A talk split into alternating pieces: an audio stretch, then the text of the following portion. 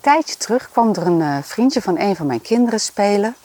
En zijn moeder bracht hem. En zij zei, ja, misschien is het beter als we vanmiddag binnen spelen.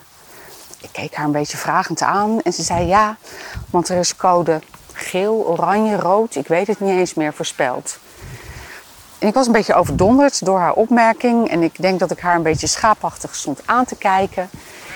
Ehm, dus ik, ik, ik weet niet meer, misschien heb ik geknikt of niet, maar goed, zij ging. En ik dacht, binnenspelen?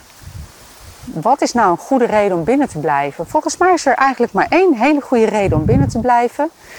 En dat is als daar iemand is die heel veel van jou houdt. Of waar jij heel veel van houdt.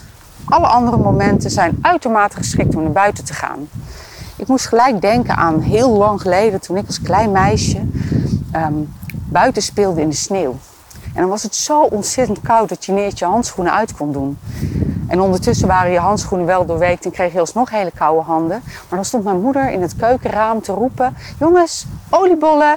Die stond dan oliebollen te bakken voor oud en nieuw. En dan liepen wij naar dat keukenraam en dan kreeg je in die hele koude knuisjes kreeg zo'n hele lekkere hete oliebol.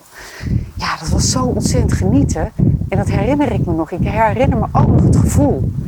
En mijn vader zei ook altijd: Jongens, het stormt. We gaan naar buiten. Of als het regende, regenlaarzen aan, regenpakken aan. We gaan spelen in de regen. Wij bleven nooit binnen. En al helemaal niet als het sneeuwde. Dan waren we eigenlijk alleen maar buiten te vinden. Behalve als we moesten slapen. Dan lagen we in bed. Dat was dan wel weer fijn. Dat we een lekker warm bed binnen hadden.